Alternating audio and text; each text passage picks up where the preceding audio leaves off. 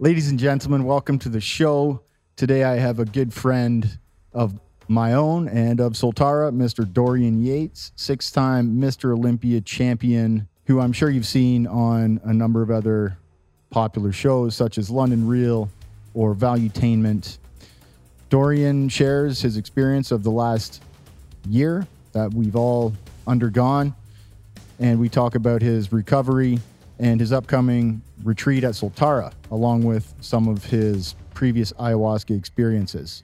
So, if you're a fan of Dorian, check out the interview. It's a great chat and a great catch up with this amazing human being. And of course, this episode has been brought to you by Soltara Healing Center, Shipibo Healing Center in Costa Rica. If you feel called to work with ayahuasca under the Shipibo tradition in Costa Rica, check us out at soltara.co or on social media at Soltara Healing Center. Lots of cool stuff and content on social media, Instagram, Facebook, etc. And uh, you can also call us at 1 800 397 1730, and we'll be happy to attend your questions. Thanks again for listening. If you don't mind helping us out with a review and a rating on iTunes, Apple Podcasts, that would be absolutely appreciated. And uh, of course, we love it when you hit that subscribe button as well. So thanks again and enjoy the show. Mr. Dorian Yates, welcome to the show. It's a pleasure to see you. It's been too long. We haven't seen each other in like what, a year and a half, maybe two years even. Yeah, certain events conspired against uh, against me getting over to Soltara. Unfortunately, last year, um, earlier in the year, right out of the blue, I had um, thrombosis, and still there's no conclusion of why I could have got that. Normally, you get it from surgery or traveling or being confined space or something, and all my health markers and blood and everything was was always perfect. So it was a big shock out of the blue uh, that that happened, and because of that, um, for a period of time you can't fly. So unfortunately, that ran into the time when I was um, supposed to be coming to Soltara. So yeah, hopefully uh, there's no uh, calamities this year, and uh, I can get out there, man. Um, I've been out there with Gal, my wife. I've been with my son Lewis and my daughter Tanya. Now she's 20 years old, and she's very interested in in coming for the experience as well. So we had the whole family there if we do that. Right on, bringing the whole clan. yeah, yeah. So you were wrestling with you had quite a crazy year. You were wrestling with thrombosis. Like this was kind of during the during the lockdowns and the pandemic which was a stressful yeah, time. interestingly um, i don't know too much about it but i got a friend of mine that's had three different cancers and he got over them without any uh, conventional medicine or any drugs or anything like that.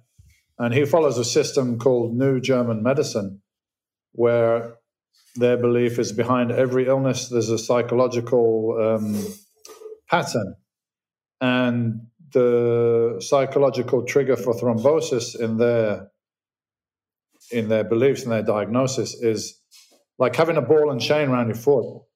Like you can't move. There's no freedom. And bang when did it happen? Like right after the lockdown which really I found very stressful because I'm like a free spirit, man, a free bird. I go and do what I want to do when I want to do it. And I've always been like that. I've never worked for anybody. I created this career in bodybuilding, which allowed me to do what I wanted to do and live life on my own terms. And then to be told, like, you literally can't leave your house for months. We could just leave the house to go to the supermarket or the gas station or the drugstore. I'm not saying I complied with it totally uh, because I got out when I could get out. But um, it's definitely um, a shock, and also I could kind of read a lot of stuff that's going on behind it, and still is going behind it, in my opinion. So maybe that was the trigger. I don't know. There was nothing physical that anyone could could point to. Um, so there was that, and this really um, kind of put me into kind of depression as well, which would have yeah. been probably would have been great if I could have got out there, got to Soltara, and, got some help. But that wasn't possible either. and then you know I'm recovering from the thrombosis, and um, I think the fact that I've always been so active and so fit, and all of a sudden I had this thing that was could be life threatening, and again meant I couldn't move. Again, it's the longest period in my life that I haven't been able to exercise mm. properly. Um, so when I did get over it, I started biking, and I like to bike out here. Good weather, got nice mountains, lovely scenery to go biking. And I went one Sunday morning, and it was not even a challenging bike ride. It was along a nice flat um, sail on the beach. I went across the bridge, but it had something on there. I don't know what it was, whether it was algae from the sea or something, but it was very slippy. Uh, quite a few people fell over on that spot mm. that day.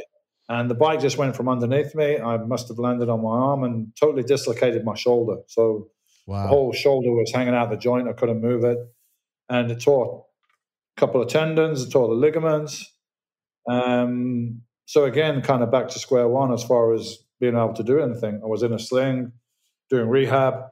Um, I was advised surgery, but I didn't want to do that because I've had surgeries before, and it takes a long time to heal. Yeah. And I mean, you don't know what the outcome is going to be. Nobody can guarantee it, right? So you could be in pain and inconvenience, not not able to move, and then take six months to get back to where you were, and still it's not much better. So what I'm trying to do is I'm doing a lot of rehab with it and so on to try and strengthen the joints and uh, hopefully be able to avoid the surgery. It's not uh, 100% at the moment, but you know everyday stuff. It's okay. So. Uh, I'm getting there, man. But it, yeah, it was a very tough year all around. And uh, now, I'm like feeling a lot better. And I can look back and try to say, well, what can I learn from that? Yeah. You know, because when you're in the thick of it, there's not a lot of learning going on because if you're stressed and you know stress makes you stupid they can't even think straight so yeah now i'm kind of out of it and i feel a lot calmer i'm, I'm looking back and seeing what i can learn from that and um, being at Soltara will probably be a great opportunity for me to process through that all more because everything, whether we perceive it to be good or bad, everything has lessons in there um, that you can learn. So yeah. hopefully that's what I'm going to get from it. Um, I probably am already. Well, yeah, man, it was uh, it was a definitely a, a, a rough patch there. I, we had a conversation one time. I think uh, around July. I think either you called me or I called you. I can't remember, but I I was uh, right in the thick of the stress there too. I, I ended up driving down to Manuel Antonio just to at like four in the morning. I just had to leave my apartment because I was just so stressed out with you know trying I to figure out what's going on. And then I went down there, and you and I had a call right in the middle of uh, of the the the pandemic, there was like in Costa Rica here, everything was still shut. The parks were shut. Ended up going to a luxury hotel and getting the penthouse suite for like 25% of the price just because there was nobody in the hotel. I was the only guy in the hotel. It was it was crazy. Um but yeah, you um you kind of on top of the the health challenges you've had this year, and just the the stress of the lockdown you know you've you've also kind of done a bunch of research into different theories about what was going on. Uh, yeah.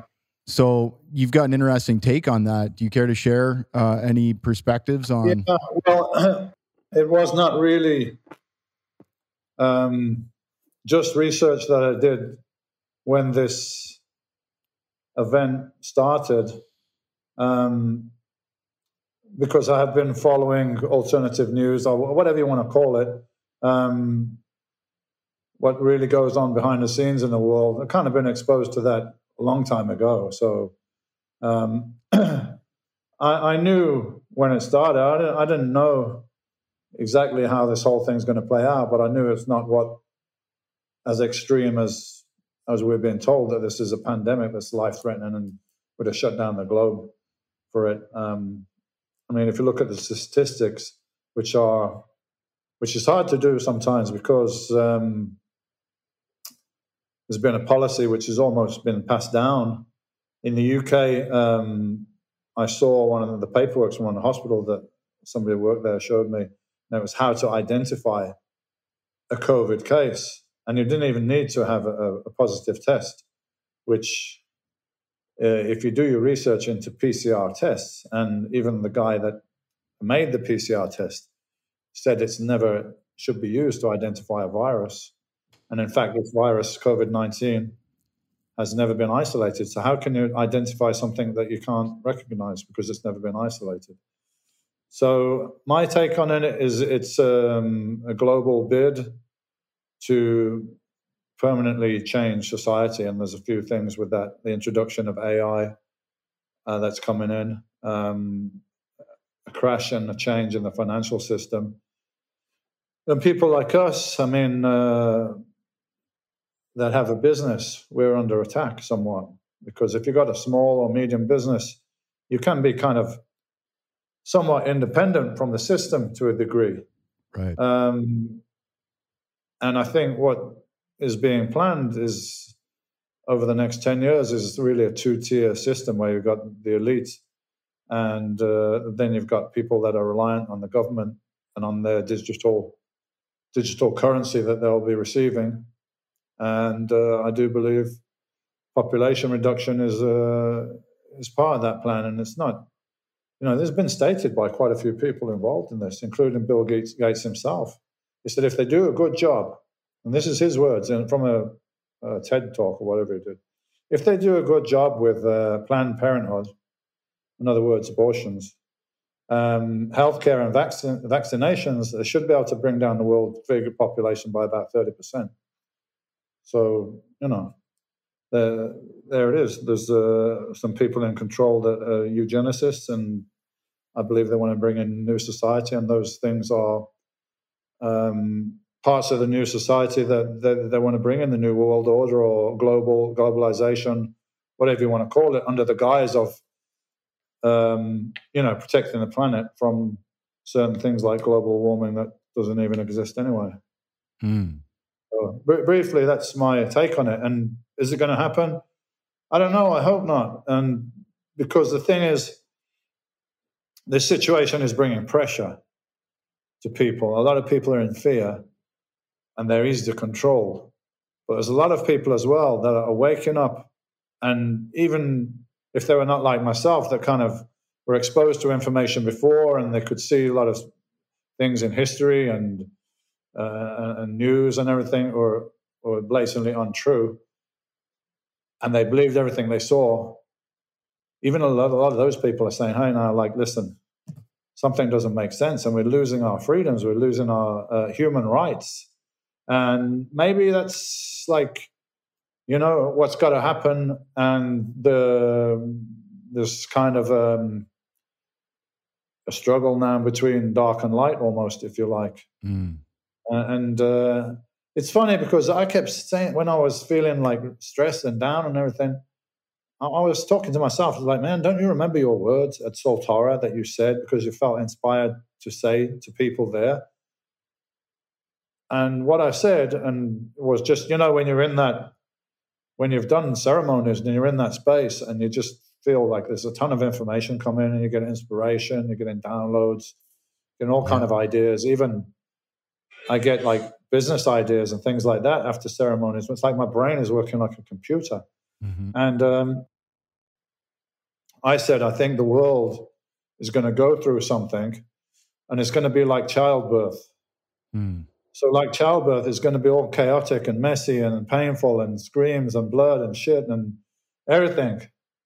It's going to be coming out. But then you get this beautiful new life coming out, a new, mm. a new life. That's childbirth. But it's, you know, it's painful and messy. So I'm hoping that that's the road that we will eventually go down. And in order for that to happen, uh, the old thing's got to fall apart, and people have got to be shook up and feel very uncomfortable to change their thinking, their perspective on things. So, how does it feel right now in in Europe, where you are right now? Do you do you feel like the last say three to six months have influenced your your your kind of visions one way or the other?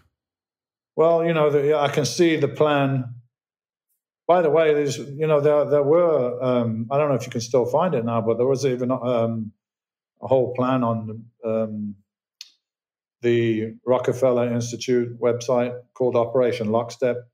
So all the things they're going to do and like possibilities and you know, all the different scenarios were studied and how many people would not want to comply and what would they would do if this happened and that happened, all that stuff. Um, so the information is out there. It's not you know, you, you can go um, find it.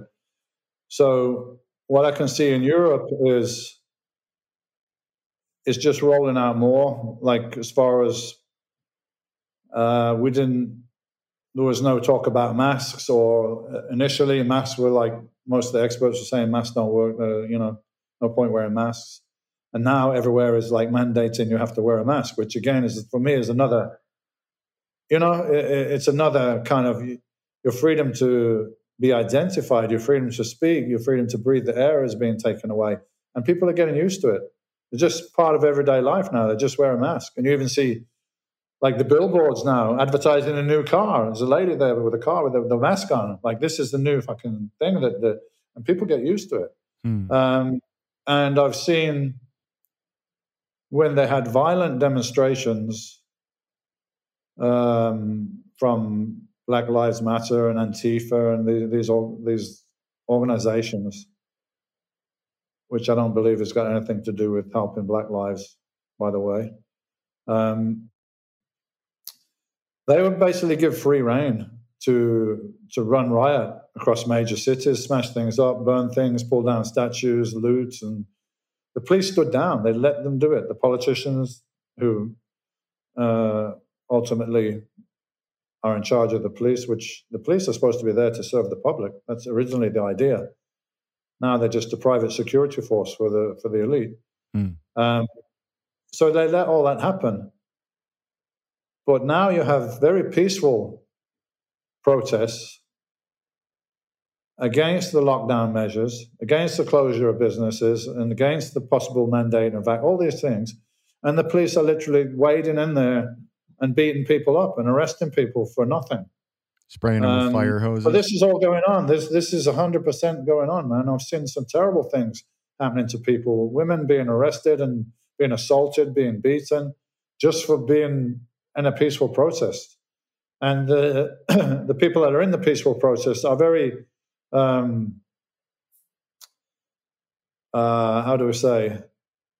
They're very careful not to get pulled in or you know sucked into to reacting violently, which must be sometimes a natural reaction to defend yourself against this kind of a thing.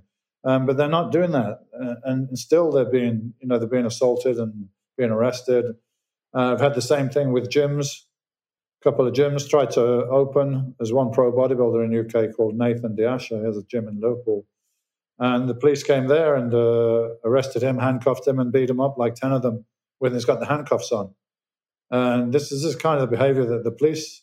So that must be mandated somewhere. They must be told this is what we need you to do, and they're just carrying out the orders, uh, which happens when people get a badge and a uniform. They feel this sense of power, and uh, it gets out of control. Mm-hmm. I got a T-shirt. It's got mushrooms on. How about that? So yeah, I, see, I see the agenda rolling forward, and now UK is, is a lot of, uh, I think 20, nearly 20 million people have uh, vaccinations. And I think what we're going to see there is we're already seeing some people with immediate side effects and some deaths.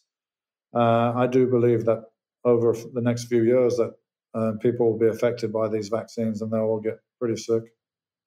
Are you planning to get a vaccine, Dorian? Absolutely not. I will do everything I can to avoid having the vaccine. I want to be responsible for my health and what goes into my body. And I don't want, you know, if you look on the list of things that's in the vaccine, which how many people do that? It's a fucking joke, man. People are having something stuck in their arm and they don't even know what's in there. There's aborted fetus cells. There's all kind of chemicals. And uh, the new vaccine is not even a vaccine. It's a messenger RNA medicine that's never been tested. And the manufacturers have no liability. They made sure they have no liability for any kind of damages. So why would they need that? Uh, so you put in untested uh, things in your system for something that statistically has a recovery rate of around 99.7% across the board. And there's very few young and healthy people without some serious disease dying from this. So it's just like the flu. Uh, old and infirm people and people with the compromised immune systems are at risk, and mm-hmm. they should be protected. And, uh, and, and that's it. Logically, uh, that's all that needs to happen. So in my mind, there is no pandemic. Uh, you know, I, I, live here in Spain. I don't personally know anyone that even got sick, let alone died. I mean, if right. it was like the plague or something where we need to lock down the world and be scared of each other, Where's the bodies, man? Where's the bodies on the streets? And a lot of people have been going to hospitals that are supposed to be full and filming them, and they're empty. Mm-hmm. They opened huge, huge facilities in the UK. Uh, I think they're called Nightingale hospitals. One in London. I mean, it was a huge temporary uh, hospital with a morgue in there and everything. Guess what? It never got used it was all there as part of the fear, you know, look, wow, they're building a huge morgue and how many people are going to die and, and all this stuff. So it, apparently people under 60 in UK is 300 people that have died.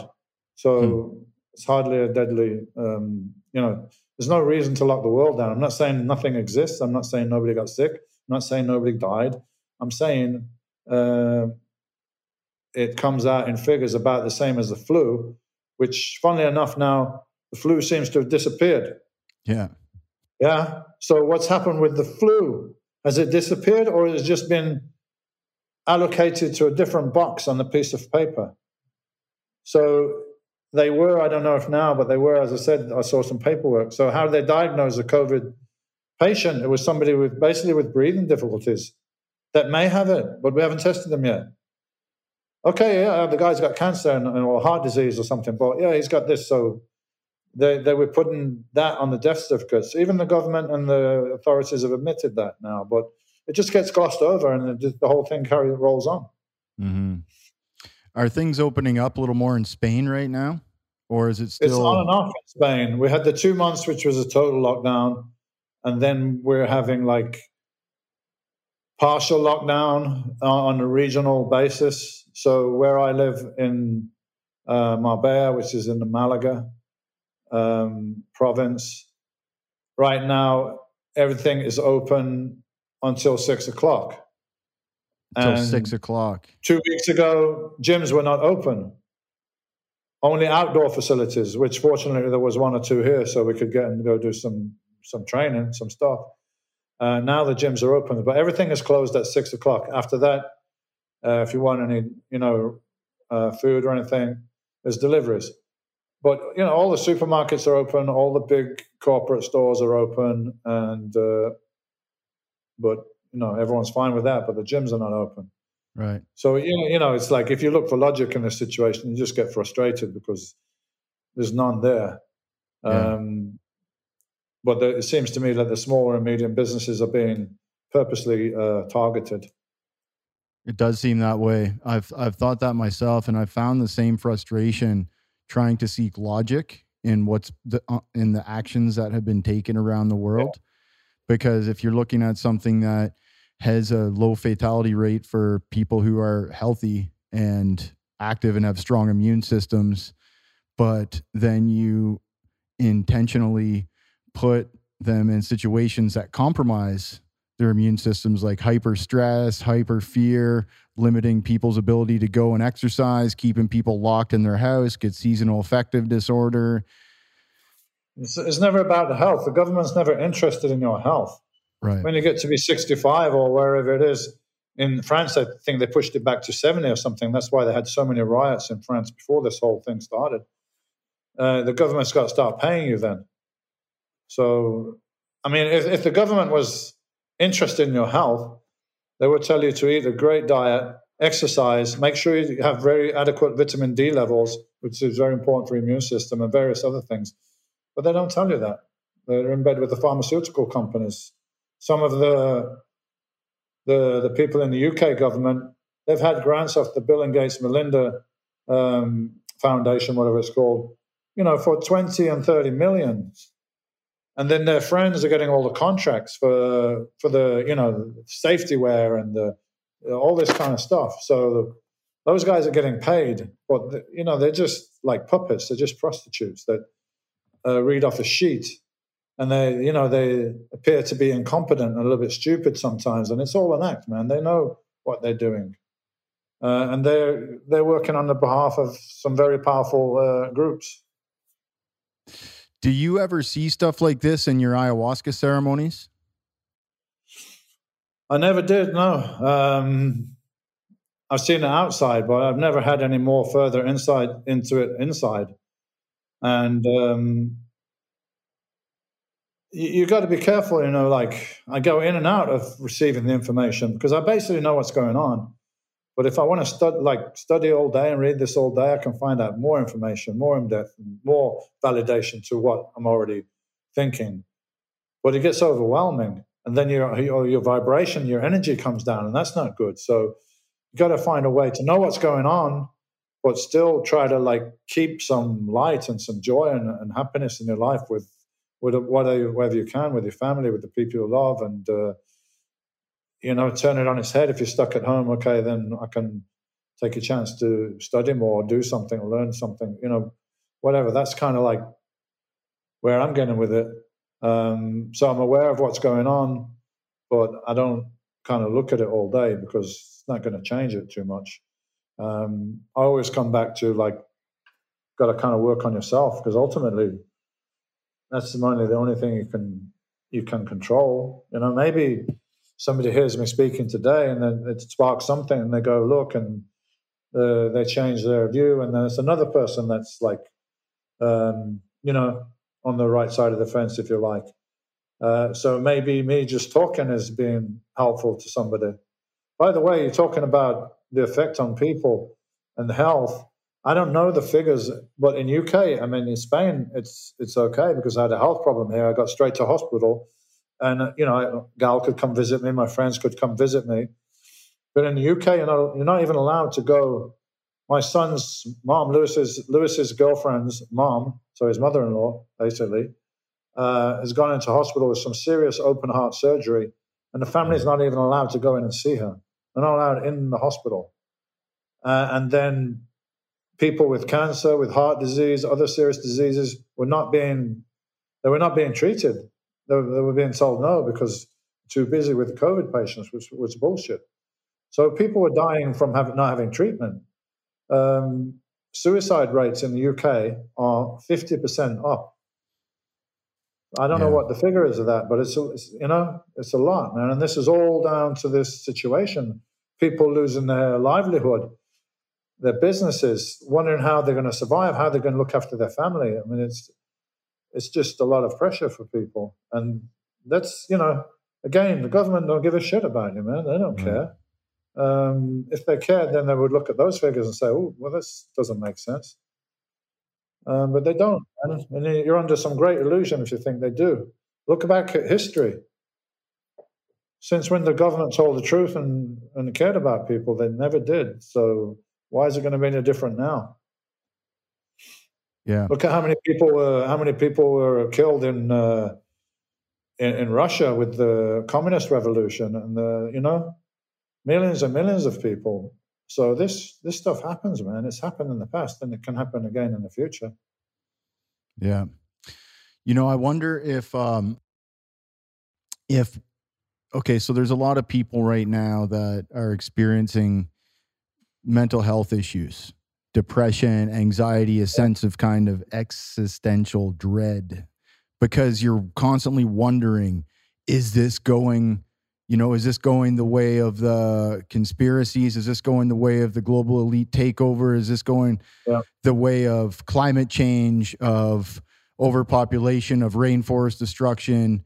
You know, all of those disasters that we fear that are looming, you know, financial crash, markets crash, currency collapse.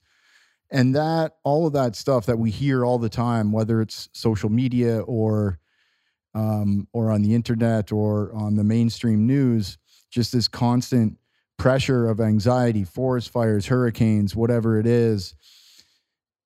it creates a sense of anxiety.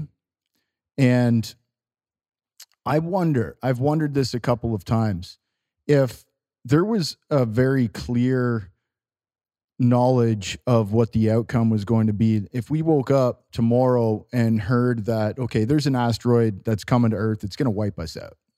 It's yeah. going there. There's we have no chance of of getting out alive. We've got two years or one year to live, and we're all going to die. I wonder how that would affect the population.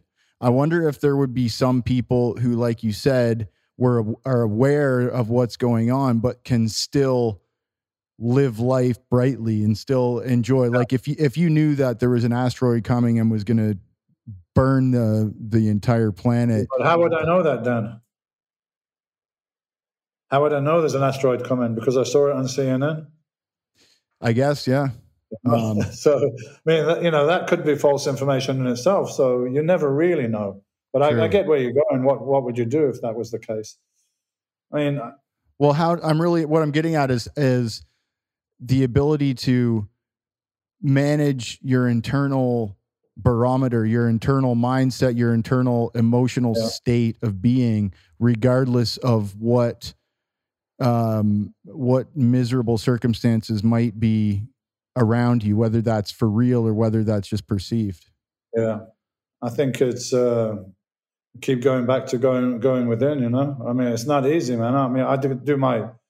Sometimes I, I I kind of go in a phase where I find it very difficult to do, and I'll take a bit of time off. But um, normally, I like to do some breathing and some meditation every day, and like spend some time outside in the nature, walk with my shoes off, do do some things like that. I mean, which is all free as well. You know, there's no, you know, you don't need to go anywhere to do that. You don't need to pay anything. So you can do all that for free. Um, and try and look after myself. But uh, you know, I, I, I, can't sit here with any magic answers, man. I mean, I'm, i suffer from depression and anxiety myself sometimes, and uh, goes through phases. Right now, I'm feeling, I'm feeling better, and whatever's got to happen is going to happen, and I'm just trying to do my part in it. Um, for instance, my daughter Tanya, I was talking about, she was 20 last week, and normally she comes out to a couple of weeks ago. She was 20, and normally she comes out here and spends a birthday with me, and you know we have that time together, a father and daughter. And she couldn't do that now. It's like so again, you're, you're like separating people, separating families. Uh, even in the UK, they've got some rules like they may have it here. I don't even know, but I don't really pay any mind to it.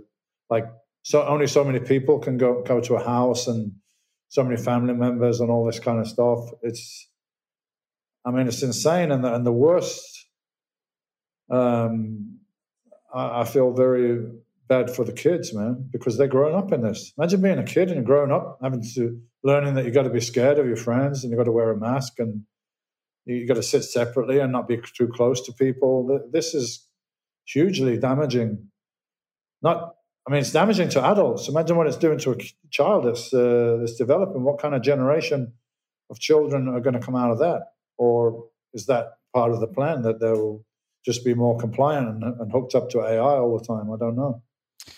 Yeah, man, it's just this focus on the singular metric, right? With this this COVID cases and disregarding the harm being caused by the application of the tactics right? It's almost like it's almost like if your only goal is to lose weight and that's the only metric you look at except your your tactics to lose weight are like get addicted to smoking crystal meth right and then so like you, you're not looking at you know your teeth falling out the scabs on your face the you know yeah. like you're just the looking at just looking at the, weight loss yeah right it's it's like uh, it's I mean, an irresponsible way to people to I would have things. thought, but still, um, you know, fear is a very powerful weapon, man.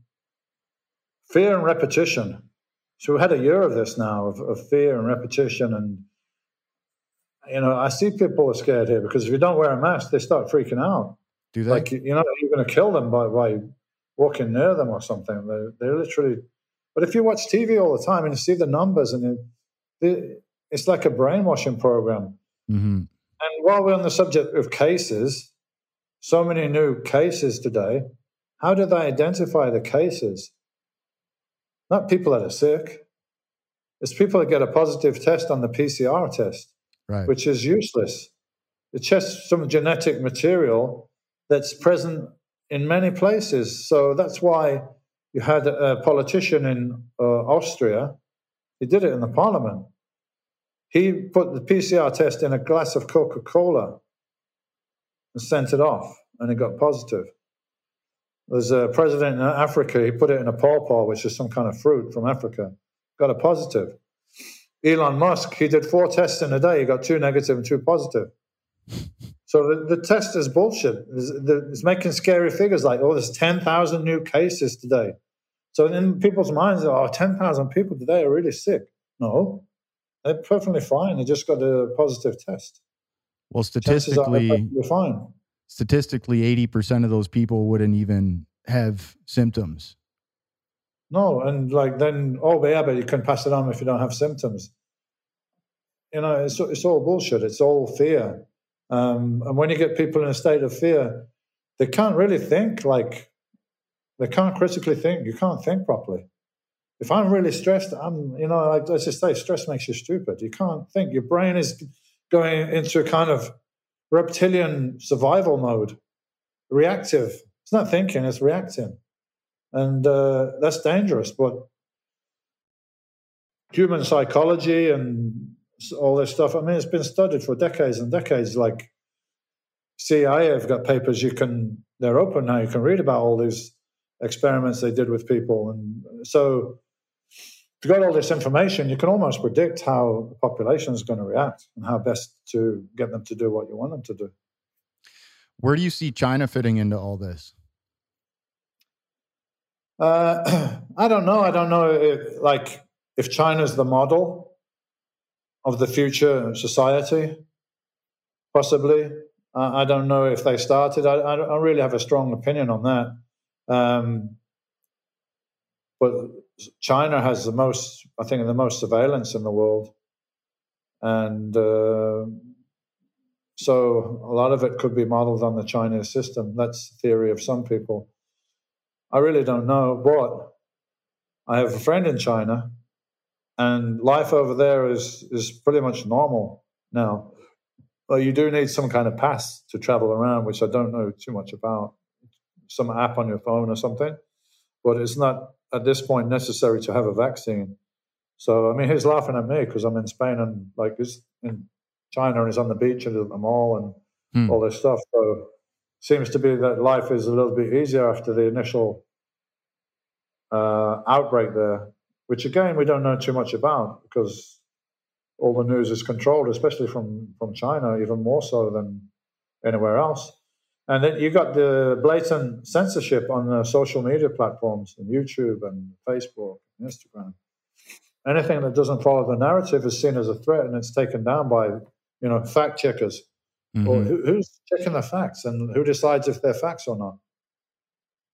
And when since when is okay, like if it's blatantly inciting violence or something like that, I'm sure, you know, yeah, take it down. But they're just taking down people's opinions because they don't follow the narrative. So then they have to shift from the major platforms to another platform to keep the information going out there. So it's a constant kind of back and forth. And you won't find out all these things unless you really go look. Mm-hmm. You're not going to find them by what's on your TV. And if you just watch the TV all the time and then you're hearing what I'm saying, you're probably thinking this guy's crazy. He's read too many conspiracy websites or something. You know? but you're you're only getting one very narrow source of information from your TV. You might have 300 channels on your TV, but ultimately, all those 300 channels are controlled by one or two groups that, that are related if you follow all the threads up and all the, the companies and uh, news agencies and all this stuff where the, where the information is coming from. So it's controlled. It's controlled information with one narrative with a little, you know, little mm-hmm. left and right twist on it. But left and right is like wings on a bird. It's still the same bird flying the same way. Right on. Um, yeah, that's uh, it's interesting to see the diversity of realities that people are living in right now. Yeah. There's even yeah, in my I know own some family. People that, uh, you know, maybe they're more spiritually in tune or advanced than myself. That they seem to be very calm and not really looking into anything. They're just they're just uh, living and uh, as positive as they can and focusing on a positive outcome. So maybe that's the way to do it. Um, but I, I, definitely got a little bit of work before I get there. Hmm. Yeah, I've got I've got uh, three sisters plus me, four kids in the family. One sister is pretty much full on mainstream. Um, yeah. You know, her her husband works for the government, so it's all about the government narrative. It's all about COVID's terrible, lockdowns are good, wear masks everywhere, um, get vaccines. It's like just basically that the the far side of that spectrum. I've got another sister who's QAnon, basically, who's right on the other side of that spectrum. COVID's a hoax. It's all Bill Gates. It's 5G. It's the reptilians. It's, um, you know, not wear a mask at all costs. It's never take a vaccine. I've got another sister who's kind of caught in the middle. And then, you know, I'm just, I'm just more of a pragmatist. Like I'm not denying the existence of the pandemic. Okay. But I'm also pragmatic thinking like, okay, pandemics happen, things happen. You don't shut down the world for it. This is nature. Nature in human history, you know, then you've got a guy or uh, and people like Bill Gates, who's a eugenicist, and his father was a eugenicist, his grandfather was a eugenicist. So they believe in population control. So the guy that's believing in population control is telling you to say, take a vaccine to save your life so you can continue living. It doesn't make sense. And, and look what happened with the people in India and Africa where Gates was testing out vaccines. A lot of people became sterile. A lot of people got polio. People died. Um, and, and, you know, it's like I got a sister as well, and we don't talk really too much about it. Kind of like visited a couple of times, and I could see that you know, she believes the, the mainstream narrative pretty much. So, you know, I choose not to just, I just don't go there because if somebody is so far away, you're not going to convince them because they already have their position. Right. You can try and share a little bit. And, and uh, you know, I'd rather just talk to my sister and have a sister brother relationship and a conversation without having this like split us apart with having opposing views and arguing about it or something. So that's what I do. If if I see that people are receptive, i will share information with them, share my opinion. If they're really not and they're like far away, I just what's the point, man? Just uh, let them live in their own world. If they want to know my opinion, can always ask me. But I try to I try to handle it like that. Sure. How do you think we got so divided like this as a culture? Oldest tactic going, man. Divide and conquer, right? If if all the people are united on something, then it will be very hard uh, to control them. So you divide them into into factions. Um, that's what they did with the African slaves in the U.S. They, you know, they had a whole policy of dividing them up into different groups. Like you have the field workers and the house workers, and they'll hate each other because one's got a better life than the other. Then you have the boss guy and then the other guys. And uh, it, it, it, was a policy that um, plantation owners sat down and discussed and decided on like that was the best way to to manage the slave population. So that's what you know. Same thing happens in society. You've got left wing, you've got right wing, you've got you know believe in this, believe in that. Um, so you know, I, I kind of believe I respect in people's um, right to do and believe what they want to do. Uh, just advise them to try to be informed as they can and have an open mind because what you believe today could be even, you know, I could be wrong about some of this stuff and could call you next week and say, hey, Dan, I found out something else. And, you know, but generally, I think I'm on the right track. And I had probably 20 years of being exposed to this kind of information through books, through videos, and uh, on the world system and the world elite and the plan of Agenda 21, Agenda 30, and all these things. I mean, they're they're written down. They, you know, it's under the guise of kind of saving the planet and so on, but it's it's all there if you want to go look for it. Have you heard anything about the so-called Great Reset that was being discussed uh, in Switzerland this year?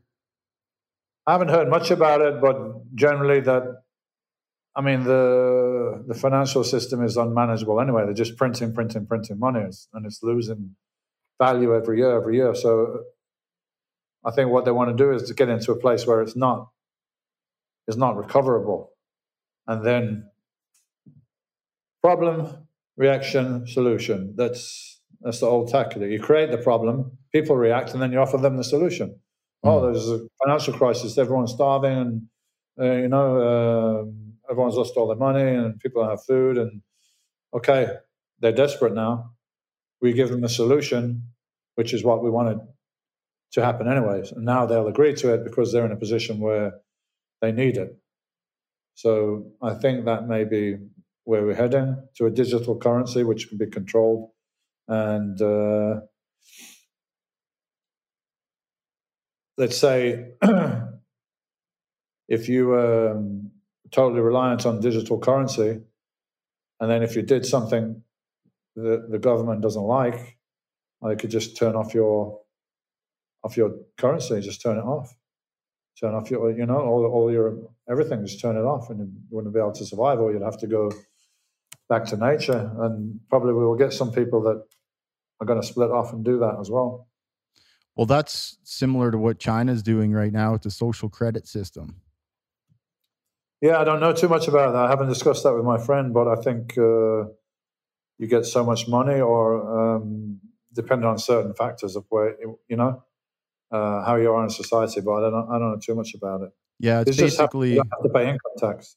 Basically, a series of metrics that essentially judge whether you're behaving as a good citizen or not and then okay. and then if you are not behaving they can do things like turn off your ability to travel uh, yeah. turn off your ability to drive a car, get a bank account, stuff like that. Mm, I don't know a ton about it either, but a lot yeah, of it. The, the question is always who decides. Yeah, Big Brother. Who decides? Who decides what's a good citizen? Exactly. It's somebody yeah. that just follows all the rules which the um, controlling government dictates. Yeah. And, so if you uh, want to oppose them, then you wouldn't be able to, or you, you would, you know, at least you would have to survive independently of, of anything from the government. Nor could you even mount a rebellion because there's so much surveillance and so much control, so they can stomp out any kind of uprising right at the root, right at the beginning. Yeah, that's that's uh, definitely one future that's planned. Whether we're going to go there or not, I think is up to us as a collective and the way we're all um, manifesting. So what should we do then as a collective to better unify ourselves and and assemble more power in the face of potentially nefarious forces above? I think, I think communicating is great, but that's getting a bit more difficult because the main platforms are getting so controlled now. They're, they're taking information down as soon as it goes up. Uh, and then people are finding alternative ways to do that.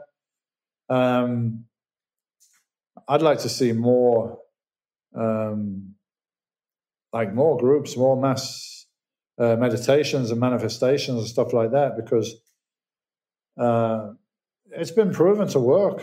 Like I was reading some, I think it was Lebanon or some war torn like place. They had a mass meditation there, and within 24 hours, um, the shooting had literally stopped so many people focusing on uh, a certain outcome. You, it's like the matrix or the computer or the Maya or the reality, whatever you want to call it, is is pliable depending on how we're all thinking. Mm. So even being informed about the negative plans and, and possi- possibilities as I said, it's good to be informed, but if you're in it too much, then you you know you start vibrating on that level almost like it's going to be inevitable. Oh, what can I do? And okay, you're almost helping to manifest it then. And uh, I struggle with that myself to get the, the balance between that. I'm still working on that. So you you have come out of um for those who don't know, you you won Mr. Olympia uh, six times, and yeah. then your career was put to a, a, a, pretty quick end as far as competition due to uh, an injury that you got, or two injuries, yeah. right? You tore your bicep and your tricep, was it? Bicep and bicep muscle and tricep tendon were two injuries that I had, yeah, and which in the end made it not possible for me to train properly and compete in that sport. So uh, that's why I retired, and that was was really devastating to me at first because it was a sport, and there's a lot of sports where people just put hundred percent in there, and it is you know uh, you you kind of escape from the world, and you got this tunnel vision, and you got this goal, it's all consuming, and you almost don't take part in the rest of life you're in this tunnel and you feel like a warrior that's going to battle and all this stuff. And uh, then when it's gone, you're like kind of questioning who you are and, and what's your role in life and so on. So I went through that, some kind of crisis for a couple of years and uh, eventually came out of it to say, okay, it is what it is. You did this thing. And but life doesn't need to be all that consuming and, and one dimensional and focused you've got freedom now, now, man. You've got opportunities. You can do things. You can travel and go and do things. And you don't have to run a schedule. You don't have to eat six times a day. You don't have to sleep 10 hours a day if you don't want to. You don't even have to go to the gym if you don't want to. Um, mostly I want to, so I do. I still enjoy training, always have done. Um, but it kind of opened the doors to a lot of other stuff. And, uh, some of it a bit excessive. You know, I became a single guy. I hadn't been a single guy in my twenties, so like my twenties single years, I basically relived them in my forties. Um, so I don't know if I told you this story, Dan, but it's uh, it's a kind of a funny, entertaining story about my first introduction to ayahuasca. And kids, like, don't try this at home. Yeah, I'm just telling you what I did, which is crazy because I was ignorant. I didn't know anything. So I was in Brazil where I met Gal, who became my wife. We did an appearance together in there in Brazil. And uh, we decided to go together to the Amazon and do a trip out there in the Amazon. And I knew a guy out there, contacted him, and arranged for us to go on a like a boat trip for a few days down the Amazon you know, we got fish on the boats and we're going to stop at night and we're going to sleep and we're going to see all this stuff. And uh, it's lovely, yeah. But before we went, we were in the city. And at this point, I was, you know, I was a party dude, man. I was drinking, I was doing coke and ecstasy and stuff. So I'm in Brazil. Wow, should get some coke. It must be pretty good here. So I got some coke and I was drinking. The next day we went on the boat and I kind of heard of this stuff called ayahuasca, this drink thing that's you know supposed to give you all these visions and spiritual lessons, and you know fly through the jungle and fucking leopard or something. I don't know. Anyway, I, I asked the guy who was our guide. I said, "Hey man, this this stuff, this ayahuasca, this can you get this?" He's like, "Yeah, I can get it, man. I mean, at a price, right? Everything at a price, and it wasn't cheap." So he got at me. And to this day, I don't really know if it was ayahuasca, but I think it was because it tasted pretty foul and it looked brown. But he gave me two little bottles for it. I mean, there was like when it comes to Soltara and do stuff properly now, I mean, we have a shot. It's not it's not a huge amount, but this was like two big doses. And um, and they had, they had a guy on the boat who was a native from there, and I was speaking to him, so he should know his stuff, right? He's like, You're going to do ayahuasca today? I said, Yeah. He said, You like to smoke weed, do you? I said, Yeah, normally, yeah. He said, Well, no, no, you, today you can't smoke. Today, you, you know, you can't smoke weed. Just one day. I said, Okay, good to know. Good to know, man. He's like, But uh, come with me. Come with me. He took me into this, the captain's little thing in the, in the boat. And they had three big lines of Coke on there. He took one, the captain took one, and I said, There you go, take that. I'm like, well, I'm doing ayahuasca later on. I shouldn't, I should, probably shouldn't do this, right? He's like, No, no, this is okay. Just don't smoke any weed today. So that was my instructions. It's a little bit backwards. For doing ayahuasca. So I, I did it. I went on the beach. Gal came with me. And I said, Gal, we, I mean, we just met like a week before or something. So I said, look, I'm going to do this thing. I'm probably going to throw up. I might shit myself. I don't know what's going to happen, but it's not going to be pretty, yeah? So do you want to come and like help look after me?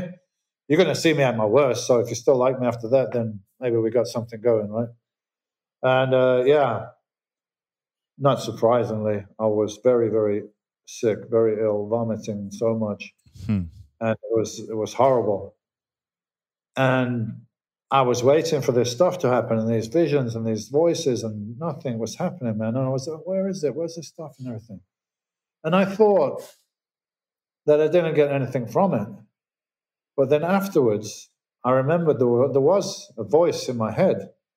It was just saying the same thing over and over again. Stop poisoning yourself. Yeah, yeah, but what, about the, the snakes and the and the fly through? No, no, no. Stop poisoning yourself was stop poisoning yourself. This was the repetitive message that I got. Mm. And it was only years later when I gave all that stuff up that the mother kind of came back into my life. And it was actually from a vision of a friend of mine, a lady that I was kind of helping. Um, but she's very spiritually aware. And she was painting and she was painting. She said I was painting something for hours. And I saw this vision and she said there were three little Indian guys squatting on the floor with like a bucket and a stick, and they were stirring this stuff like liquid. I don't know what it is, but they were stirring it and they were just chanting your name. She said, I, I don't know what it means. Do you know what it means? And coincidentally, before that, before she told me that, two weeks before that, my yoga teacher asked me if I wanted to go to ayahuasca. And I was like, nah, I don't know. I don't think so. I did that before. wasn't that great.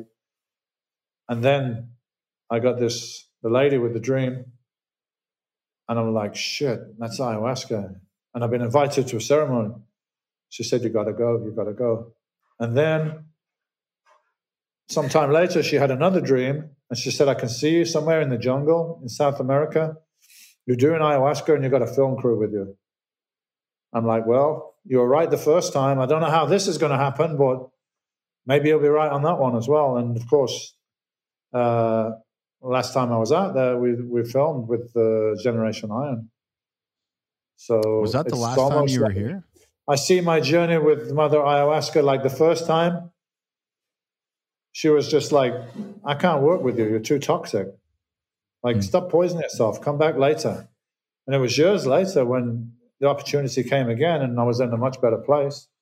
And uh, and that's where it started, man. And then you know we started talking about me coming to Soltara, and I did. And, and one of the camps, we did have a camera crew there as well. So it's very interesting the way these things work. It's almost, I think it's almost like the plant knows who she wants to come there at this time. And then you hear about people that wanted to come and then everything was against them and all the places were taken. And then at the last minute, somebody dropped out and they were able to make it. Stuff like that is always is always happening at the camps. Mm-hmm. So I think there's a kind of intelligence at work here that I certainly can't understand, but it's it's way way higher than our intelligence. Well, that I guess is a good segue um, to talk about your upcoming retreat at Soltara. You're coming back. Yeah. Uh, when when is it? August. August. I don't have the exact dates here, but it, it's August, and I'm sure that you you know be on the website and everything. Um, and I will once we firm everything up, I'll let people know on my social media channels and, and, and so on. I mean, I get so many people now that are interested that come and talk to me, especially from the fitness world, because they know that I've been and I've done it and we've had the camps. Uh, so there's a lot of people out there that that are curious and, and spiritually on a journey, and they see that this could be a part of the journey or it could help them on their journey. Um, you know, I've done three camps with Soltara now, and the, we got the WhatsApp groups that we can that we uh, make when we're there at the camp. And I'm not on there all the time, but I see like almost daily the the people communicating with each other, sharing information, sharing news, sharing videos, and it's like a brotherhood and a sisterhood and a, and a, family that these people that have done this, gone through this experience together, they're kind of bonded together for forever. Um, so that's really nice for me to see that I brought these these uh, these people all together from all over the world, and now they're you know they're like friends and they're visiting each other and uh, all that kind of stuff. So that's that's great. That's that's what we need, man. More of a, a community. So somehow, uh, definitely Soltara is doing that, and somehow I'm playing a little part in that. Hopefully, um, so that's why I'm excited to be able to come again and, and uh, bring a new group, or even some of the old faces might come along again. I don't know. Sometimes they do. Right on. Yeah. Um, it it was sad that you both you and Dennis couldn't come in November due to different reasons. So it was it was. uh I must have been was, like really hard for you guys, and also very disappointing for the people that were booked in. I don't know what happened in the end. Well, it, it was a complicated year, man. All kinds of stuff happened, you know, and we're just yeah. we're just grateful that we came out of it uh, in good condition. And you know, we we had we had a bit of a challenging month in November getting back operational again, and and you know, with you and Dennis both dropping off, there were a couple weeks that were pretty sparse. But other than that, I mean, things have been great for us here pretty much. I mean, a little extra complications, of course, due to all the different you know, uh, hiccups that people are experiencing trying to get down here, whether it's travel yeah. restrictions or a, a, positive PCR test and they, they can't come. You know, we have to do that kind of stuff for liability. And, um, but so far so good. Um, so no worries there. Um, but yeah, you're coming down here in August. What else have you got going on? You've got your your your you're building out DY nutrition, and you're it looks like you're doing a lot of personal training right now too. Uh, well, I'm doing a lot of training online. I just opened a DY Academy, which I can you know making personal plans for people now for their diet, for their training. Some of those people are in gyms, uh, where you know whether they're open. Some of them are not. So I've been doing that, which is good because I've been kind of unable to travel uh, I only just started traveling. I've been once to UK for Christmas, and I've been once to Romania, where my business partners are with DY Nutrition. So, like every business, we've been affected. The nutrition business, of course, if gyms are closed, people are not taking so much sports nutrition and supplements and so on. So it's been it's been tough for people in the fitness industry, so the gym business and the supplement business. It's been tough. So we had our own challenges uh, with that, but we're still, you know, we're still uh, standing, we're still rolling. I got DY Academy, which is the online uh, training stuff. And uh, yeah, hopefully, uh, gyms are opening in the UK in April, uh, maybe some other countries in Europe. And hopefully, I can travel more freely and uh, start doing some more appearances. I mean, 2020 was the year of, I mean, 2019, I was at Soltara twice. I was in LA, I was in Vegas with the Mr. Olympia, I was in Mexico, was all over Europe. That's not that's my normal year, man. I'm like mm-hmm. travel quite a bit, which I enjoy, and stuck in being stuck in one place, and then for two months stuck in a house. It was like it was like torture. So I'm looking uh, getting back out there more. As I say, I've just been to Romania for a couple of weeks. That was good. Romania is still fairly open. Uh, so we went there. I did some personal appearances there, uh, some talks, and a little bit of downtime on the ski resort, which I didn't ski. I don't need to fall over and hurt my shoulder again, but hmm. did go out on a snowmobile and stuff. That was cool. Um, so yeah, quite quite a few things going on. Fortunately, as I said, our business is still still okay. It took a hit like everybody did, but uh, uh, a lot of business went under. So I'm yeah. grateful that didn't happen, and now we're kind of climbing back up again. So uh, yeah, I'm looking forward to come to Soltara, which is uh, I mean, it's amazing, and I feel like even though it'll be quite a long time, I'm sure when I get there, it'll just be like being being home again, being family. Mm-hmm. I can't wait to see the uh, the shamans. I've had a couple of different uh, shamans when I was there, both couples, right, a lady and a man, which I thought was great because it kind of brings that balance. Uh, and they're all they're all amazing people, man. So it'll be like good to be in their presence. And I don't even know if they get affected by the situation or what they think about it, but I'd be interested to learn. Right on, man. Well, uh, I'm glad to hear your business is alive still. Yeah. I'm glad to hear you're recovering almost almost back to back to the old Dorian from the shoulder injury and the thrombosis and the, the stress of 2020. And um, yeah, man, I guess we'll get to hang out a bit in a few months here in person in Costa Rica. Hopefully, yeah, get to meet great, your daughter. Man. As I said, my daughter is going to come, and we'll we'll spend some time there afterwards as well. Do some sightseeing and hang out. Such a beautiful place. Uh, so yeah, I really look forward to that, man. That will be uh, that'll be amazing, and it'll be. It's been a it's been a long break for me from uh, doing any ceremonies. It'll probably be like more than be a year and a half, like twenty months or something. Man, um, before people are bringing a lot of stuff. Maybe tw- twice a year, I did a few ceremonies. So uh, maybe it's good. I've had a break and I have a new whole uh, perspective on it. I, f- I feel ready for it now. Like um, it, will be a good time to to become reacquainted with the with the mother. Reset. Yeah, absolutely. Yeah. Not the great reset, just the personal reset. A good reset. Good stuff, man. All right. Well, brother, thanks for making the time for me today. I appreciate uh, getting you on here. Always a pleasure, man. All right, man. Dorian Yates, everyone. Thanks, Dan. The Daniel Cleland Podcast. Thank you so much for joining us today for the Daniel Cleland Podcast. We truly enjoy you sharing your time with us.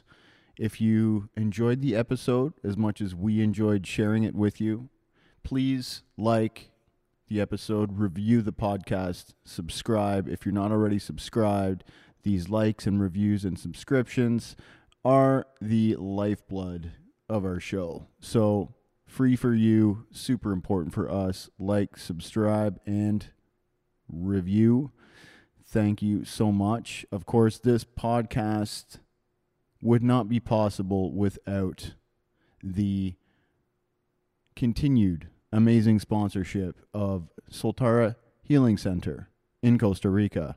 If you feel called to work with plant medicines, ayahuasca, shamanismo, curanderismo from Peru, from the Peruvian Amazons to Costa Rica, check out Soltara Healing Center at soltara.co or conveniently 1 800 397 1730 or look us up on social media at Soltara Healing Center. All kinds of great content nonstop coming out down the pike every day just for you. Thanks again so much for joining. I appreciate it beyond words and I look forward to doing many more of these episodes for you and connecting. If you want to reach out to me, there's a contact form on my website, danielcleland.com. Feel free to hit me up. I read every email and try to respond to all of them. Thanks again. Much love to you, and I hope we get to catch up soon. All the best.